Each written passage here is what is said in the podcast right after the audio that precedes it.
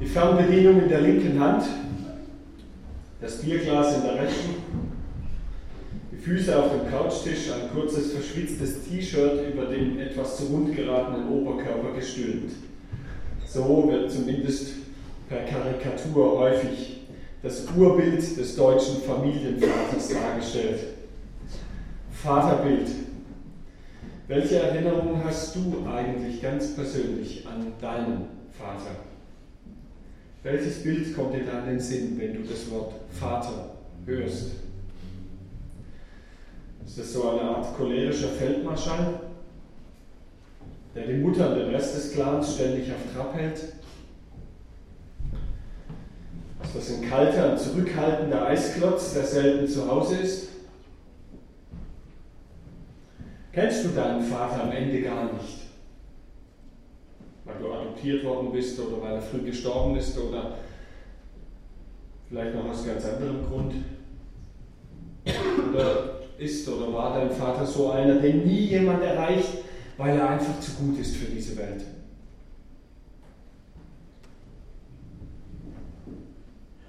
Meine beiden Eltern, mein Vater und meine Mutter, haben ihre Väter nicht gekannt, bis sie sieben Jahre alt waren. Beide. Also sprich, sie sind vaterlos aufgewachsen, weil das war in Kriegszeit und die Väter waren dann in Kriegsgefangenschaft und sie waren einfach nicht da. Und dann kam ein fremder Mann, mein Vater wurde wie aufgeregt von der Mutter geholt, er war vom Bauernhof zum Spielen und dann hat sie gesagt, schnell, schnell, dein Vater ist da. Und dann ist er mit und hat einen fremden Mann sitzen sehen, hat artig guten Tag gesagt und dann gefragt, ob er wieder zu seinem Freund kann. Er konnte mit diesem Fremden nichts anfangen. Was ist dein Vaterbild? Als Kleinkinder, das haben viele Studien belegt, da hören Menschen vor allem auf die Stimme der Mutter. Schon im Bauch natürlich derselben geht es ja los, da hören sie diese Stimme auch am häufigsten. Also Kinder, Kleinkinder hören auf die Stimme der Mutter, doch spätestens im Teenageralter wechselt das und verändert sich da etwas. Ein Teenager braucht die Stimme des Vaters die Meinung und Gegenwart des Vaters, um seine Persönlichkeit zu entwickeln und seine Rolle im Leben zu finden. Wo der Vater fehlt, müssen dann bzw. springen dann eben andere Rollenmodelle in diese Lücke hinein. Sonst kann ein Mensch weder seine Rolle finden noch sich mit etwas identifizieren. Er braucht den Vater. Die Frage ist also auch für uns, ich sehe so, die meisten sind im Teenageralter angekommen oder darüber hinaus. Auf welche Stimme höre ich in meinem Leben? Auf welche Stimme höre ich? Wem vertraue ich denn? Und es ist gut, dass uns Jesus eine klare, eindeutige und einfache Richtung gezeigt hat. Wenn ihr den himmlischen Vater sehen und verstehen wollt,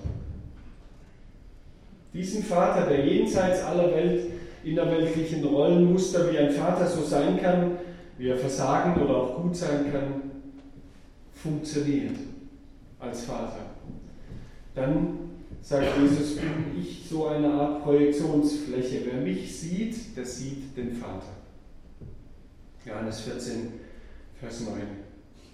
Und dieser Vater, den hat Jesus uns wunderbar vorgestellt in einer Geschichte, die, glaube ich, Weltliteratur geworden ist. Die Geschichte vom verlorenen Sohn. Es kamen zu ihm aber allerlei Zöllner und Sünder, um ihn zu hören. Interessant, wer zu Jesus kommt, um ihn zu hören, um den Vater kennenzulernen. Und die Pharisäer und Schriftgelehrten murrten und sprachen, dieser nimmt die Sünder an und ist mit ihnen.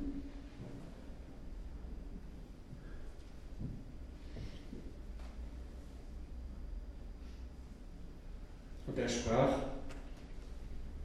um als Antwort darauf zu geben, um diesen Pharisäern und Schriftgelehrten zu helfen, aus ihrer Blockierung herauszukommen, um endlich zu verstehen, wie der Vater wirklich ist. Diese Geschichte. In Lukas 15 ab Vers 11. Ein Mensch hatte zwei Söhne. der Jüngere von ihnen sprach zu dem Vater, Gib mir, Vater, das Erbteil, das mir zusteht. Und wir hören das Unerhörte vielleicht gar nicht, dieses Unglaubliche in diesem Satz. Das heißt nichts anderes, Vater, ich kann nicht warten, bis du endlich den Löffel abgibst. Ich kann nicht darauf warten, bis du stirbst. Erbe austeilen, warten, bis der Vater tot ist. Vater, letztlich heißt es nichts anderes, ich wünsche dir den Tod an den Hals. Kein Kommentar, nur und er teilte Hab und Gut unter sie. Der Jüngere bekommt ein Drittel, der Ältere zwei Drittel, wie es damals üblich war. Und nicht lange danach sammelte der jüngere Sohn alles zusammen und zog in ein fernes Land und dort brachte er sein Erbteil durch mit Prassen.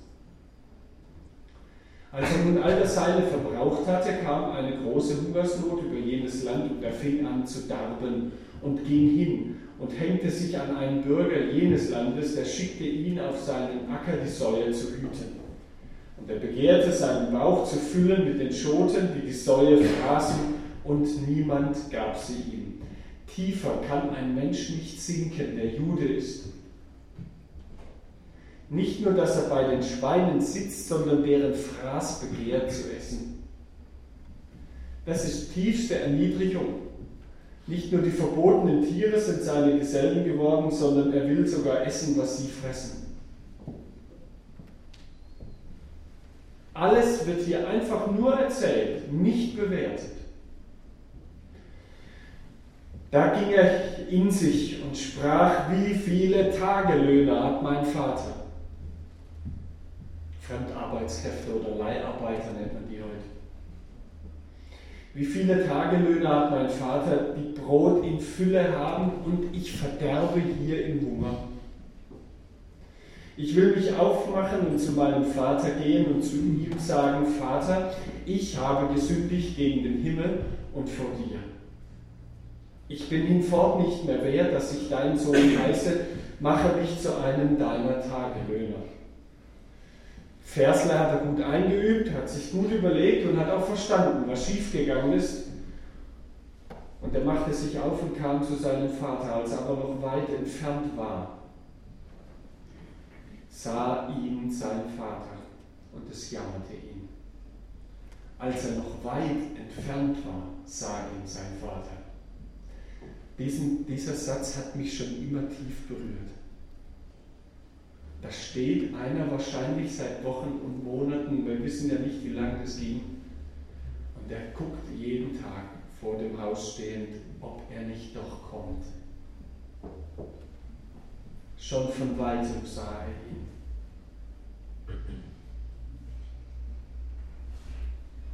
Er lief und fiel ihm um den Hals und küsste ihn.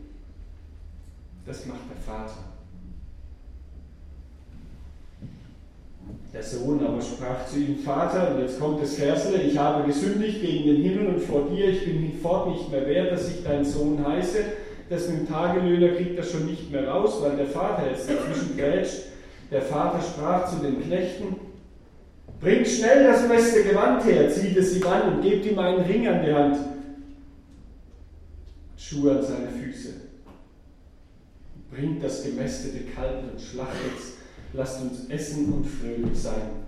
Denn dieser mein Sohn war tot und ist wieder lebendig geworden. Er war verloren und ist gefunden worden.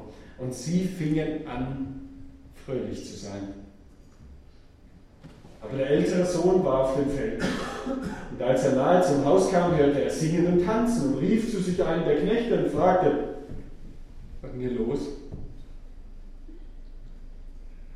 Der aber sagte zu ihm, dein Bruder ist gekommen, dein Vater hat das gemästete Kalb geschlachtet, weil er ihn gesund wieder hat. Da wurde er zornig und wollte nicht hineingehen. Klar sind das die Pharisäer und Schriftgelehrten, die vorher Jesus konfrontiert haben, die gesagt haben, so kann man doch nicht sein mit Sündern und Zöllnern.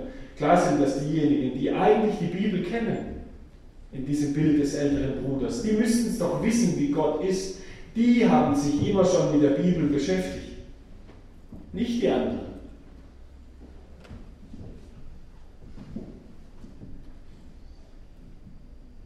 Er wollte nicht hineingehen. Da ging sein Vater hinaus und bat ihn.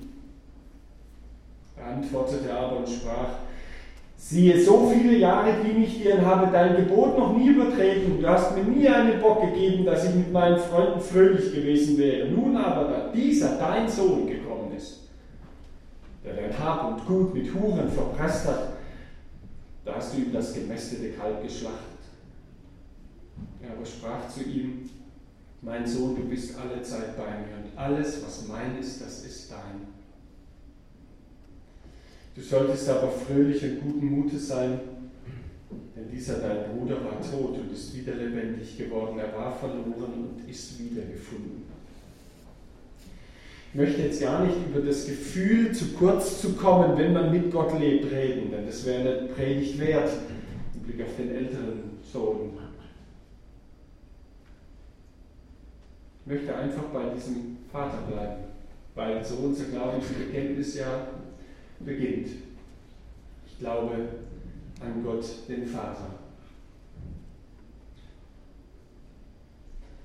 Dieses Bild, das jetzt vorhin schon zu sehen war und jetzt noch etwas größer,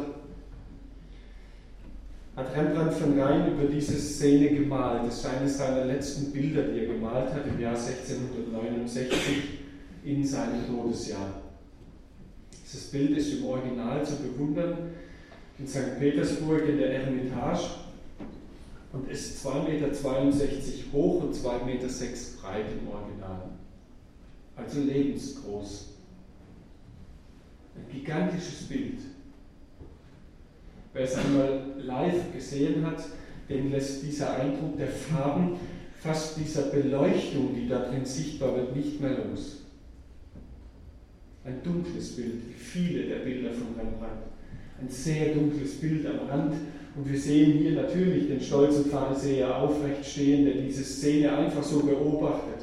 Und dann gibt es noch andere Menschen. Da hinten ist noch eine Person, die sieht man jetzt nicht. Das ist eine Frau, die im Fenster hereinsieht. Das ist kaum zu erkennen, auch im Original nicht. Und dann nochmal hier zwei so dunkle Gestalten.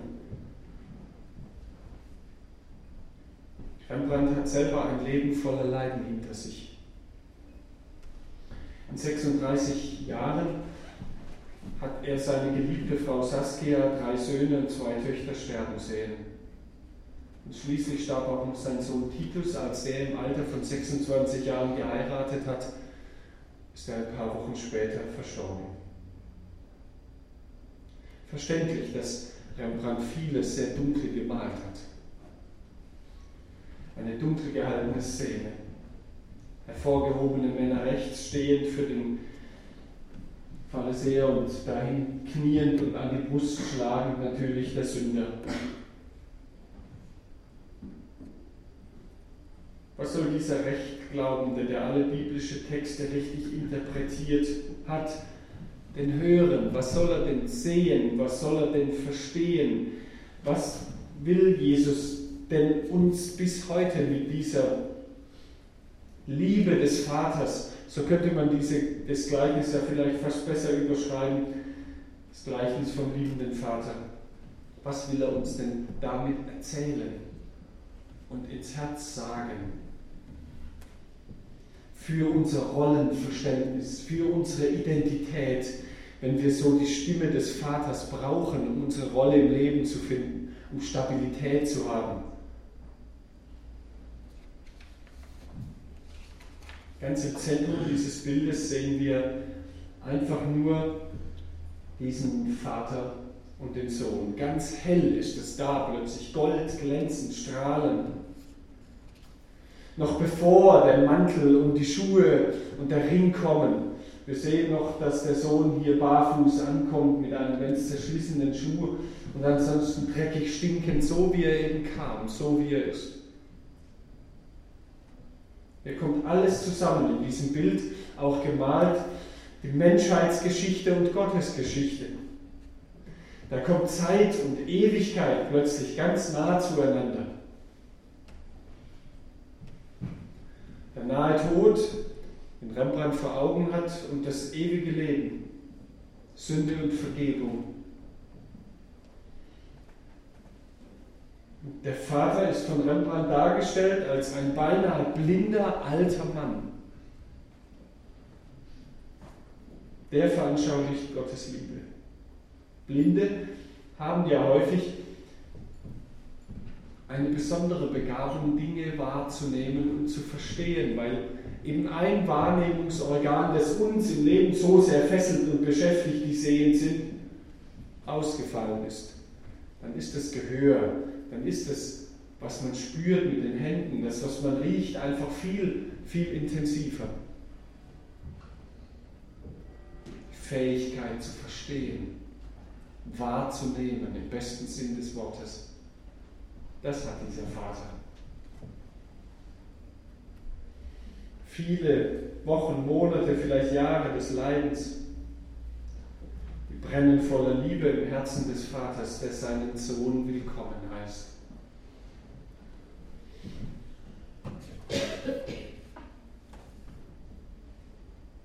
Der beinahe blinde Mann, er sieht die Verlorenheit sieht die Verlorenheit von Männern und Frauen aller Zeiten. Und er hat Ozeane von Tränen schon geweint. Wie gern hätte er wahrscheinlich mit ihm geredet, mit seinem Sohn, ihn gewarnt vor der oder jener falschen Entscheidung, die er mal wieder getroffen hat. Gewarnt vor falschen Freunden, ihn überzeugt, dass es doch zu Hause alles gibt, wonach er sich sehnt. Ihn einfach nach zu Hause zurückbeordert, hätte er wahrscheinlich auch gern einfach mal gesagt, komm doch einfach wieder heim.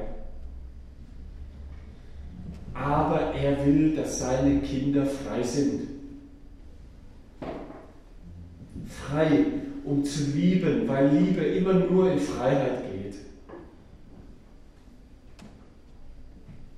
Gott weiß, auch, dass wir wie der ältere Sohn ihm manchmal mit unseren Lippen, mit unserem Bekenntnis, mit unserem Wohnort, mit der Adresse dienen. Und vielleicht doch mit unserem Herzen schon lange weit, weit weg von ihm und seinem Herzschlag sind. Ein Gradmesser dafür ist sicher, wie gehen wir mit denen um, die Sünder und Zöllner sind. Ja, das sind nicht Leute, die einfach mal so halt nicht ganz so moralisch auf der Spur sind. Nein, das ist richtig Xox. Typen, mit denen wir uns wahrscheinlich nie abgeben würden. Wie stehen wir im Herzen zu diesen Menschen? Nicht, wenn sie denn dermal sich bekehren und dann ganz nett und ganz christlich und brav werden. Nein, wenn sie bei den Schweinen sind und stinken.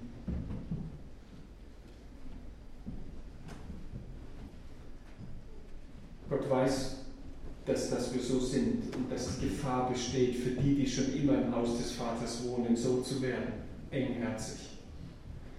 Aber der Vater bleibt beiden gegenüber stumm. Er bleibt stumm. Er will nur eines. Dieser Vater will nur eins, er will segnen. Das hat Rembrandt hier ausgedrückt in diesem Bild. Segnen ist ein altes lateinisches Wort, dem liegt zugrunde benedicere. Gutes sagen heißt es ganz einfach übersetzt. Gutes sagen. Gott will nur Gutes sagen über uns. Deshalb die segnenden Hände auf den Schultern des Sohnes. Gott will nicht strafen, denn der Sohn hat sich ja schon lange selbst genug bestraft. Im Äußeren und mit der inneren Verlassenheit, in der er gelebt hat und die er dann hinausschreit in diesem Schuldbekenntnis. Und so wird weder der jüngere Sohn gescholten vom Vater, was er ja gut könnte, wo er Begründung genug dafür hatte. Ja, ja, du konntest mir gerade recht. Erst mir den Tod an den Hals wünschen und jetzt auf Gnade hoffen und noch Wünsche äußern. Hätte man doch verstanden, oder? Wäre doch berechtigt gewesen. Aber auch der Ältere wird nicht gescholten. Du Neidhammel, du Spießer, du, deren, dessen Temperamentlosigkeit ihn hat brav sein lassen. Was willst du eigentlich von mir? All das nicht. Er will nur segnen. Er will nur Gutes sagen. Ich erinnere mich an eine Szene, wo ich das in wunderbarer Weise erlebt habe. Mein Vater war auch nicht immer so, aber in der Szene war er so. Ich war 14 Jahre alt und habe meine Mutter so lange genervt, bis die mir beigebracht hat, wie man ein Auto startet. So, das wollte ich natürlich abends, als der Papa heimkam von, von der Arbeit, wollte ich ihm das vorführen, was ich kann. Und er war schon fast in der Haustür verschwunden, da habe ich gesagt, Papa, bleib mal stehen. Bin schnell ins Auto von meinem Bruder eingestiegen, Fenster runtergekurbelt, um ja den Beifall auch mitzukriegen. So. Und habe dann gestartet. Und meine Mutter hat mir bis dahin alles erklärt, aber wie das dann weitergeht mit Kupplung und so, nicht. Deshalb habe ich dann Rückwärtsgang war drin, die Kupplung richtig äh, irgendwie halt schnell kommen lassen. Dann ist das Auto halt losgefahren, aber nicht irgendwie, sondern rasant. Mein Vater hat bloß so ein Ding an sich vorbeischießen sehen, mit offenem Mund wahrscheinlich. Und ich bin dann rasant aus dem Hof raus und auf die gegenüberliegende Seite auf ein dort parkendes Auto. Volle Kante drauf, beide Autos waren kaputt.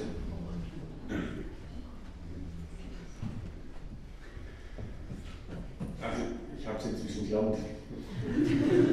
Keine Angst, wollte ich schon mal sagen. Aber die Szene werde ich nie vergessen, als dann mein Vater kam, der kam dann rübergelaufen, hat die Autotür aufgemacht. Was sagt man jetzt als Vater? Da hätten wir ja verstanden, oder? Er hat einfach mich genommen an der Schulter, mich aus dem Auto raus und hat gesagt, so, jetzt gehst du nach oben und ich kümmere mich drum. Das ist Segnen. Ich kümmere mich drum. Das ist der Vater, den Jesus uns hier beschreibt. Der sagt, du, ich kümmere mich drum. Er sagt nicht, Junge, du hast Scheiße gebaut. Hätte er ja sagen können. Das ist das allerletzte. Komme nie mehr unter die Augen. Nein, ich kümmere mich drum.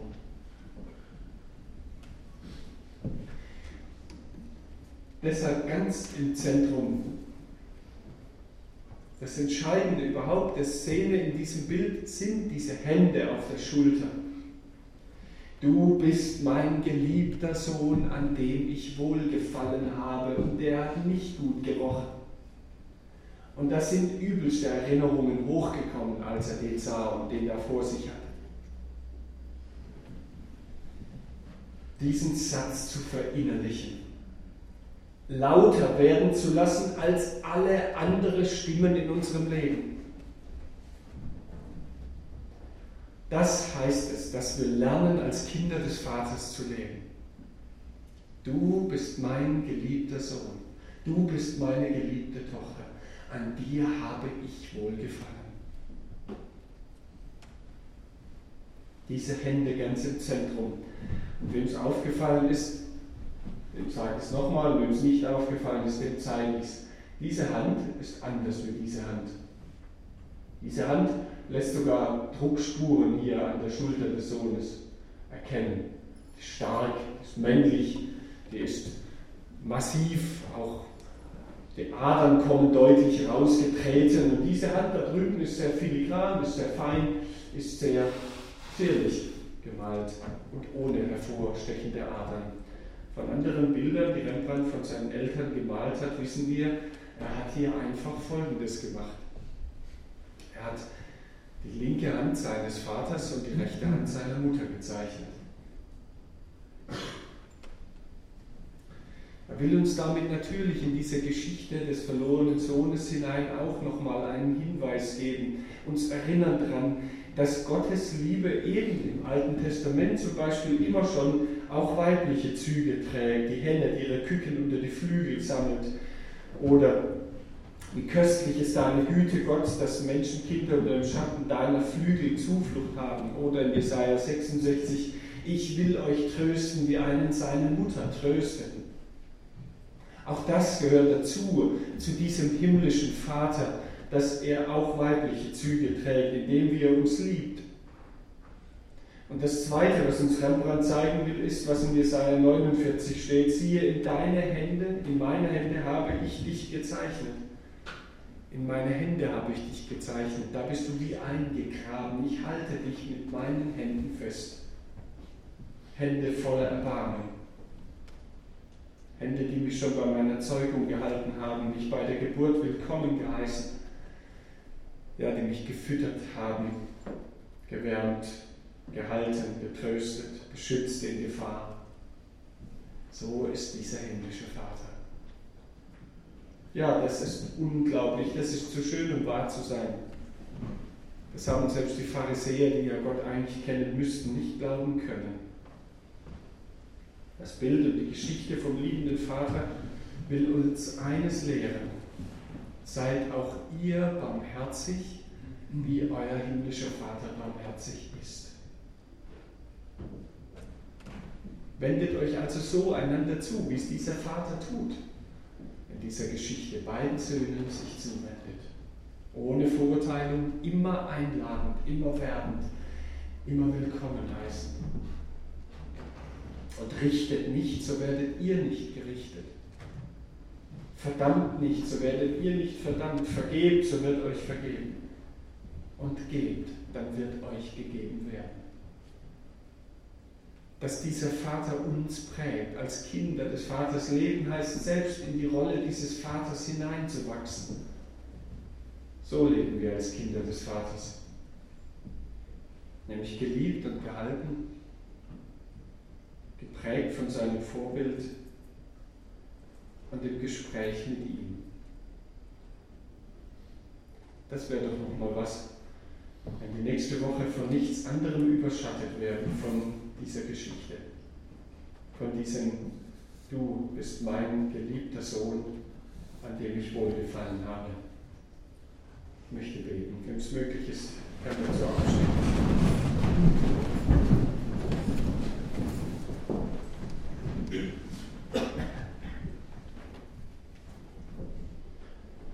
Lieber himmlischer Vater, dass du so bist, können wir fast nicht glauben. Das ist zu schön, um wahr zu sein.